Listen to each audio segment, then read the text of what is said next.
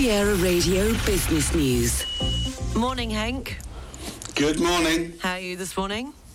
I'm very well, thank you. I had a few computer issues, so there's, uh, please, uh, there's never the best way to start the day, but other than that, I'm doing all right. Good, good. Well, taking a look at the markets, good day for Europe. Lost momentum at Wall Street. Hello, can you hear me, Hank? I, I can hear you. Can you hear me? Yeah, I can hear you now. Okay, strong start to the year for risk assets. Continued, uh, well, at least in Europe yesterday, for much of the session.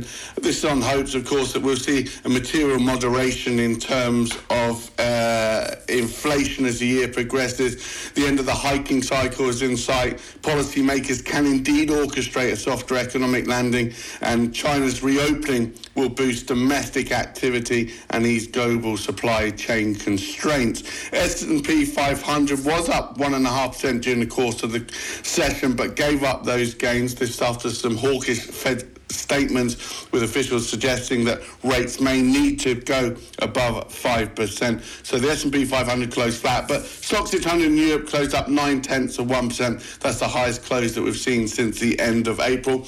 Given the weakness we saw towards the end of the trading session on Wall Street, we are looking at a lower start on the European bourses this morning.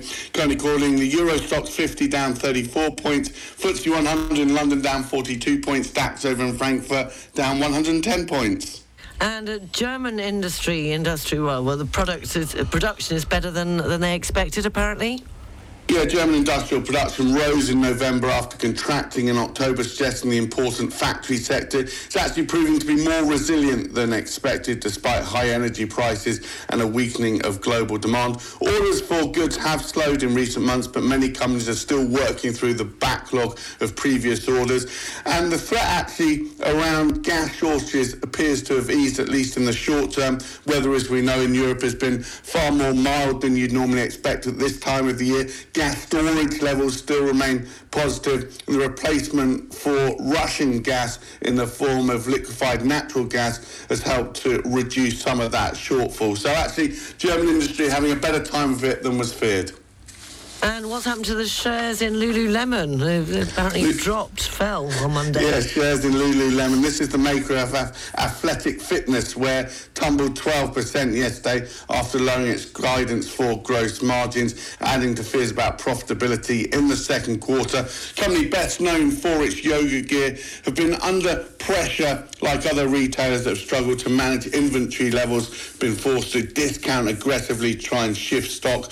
Long term, however, the company remained optimistic about its prospects. They still actually aim to double sales by early twenty twenty-seven, helped, they said, by more stores, international expansion and growth in its menswear business. The retailer said that it would embark upon a cost-cutting measures and efforts to try and offset some of those margin pressures. So I think it's something we're seeing right across the retail sector. Lower levels of demand. It's been difficult to manage the seasons given some of the uh, uh, unseasonable weather that we've been seeing.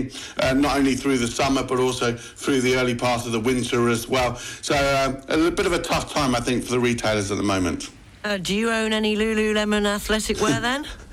No, I'm waiting for that expansion into the U K market and the menswear to uh, to get into that. And uh, I'm very excited about my first purchase, as we say. I thought you were going to say you're waiting for the expansion of your waistline so you can use it. Oh, no, that's come already. I'm, uh, I'm ahead of the market on that one. Don't go there. Sweatpants. If you wear sweatpants outdoors, it means you've lost the, the will to live, I think, apparently. I was reading recently. Do you own a pair of sweatpants? I can't say I do, to be honest with you, no. Things are bad, but not that bad yet. Good. Foreign exchanges, please, Hank.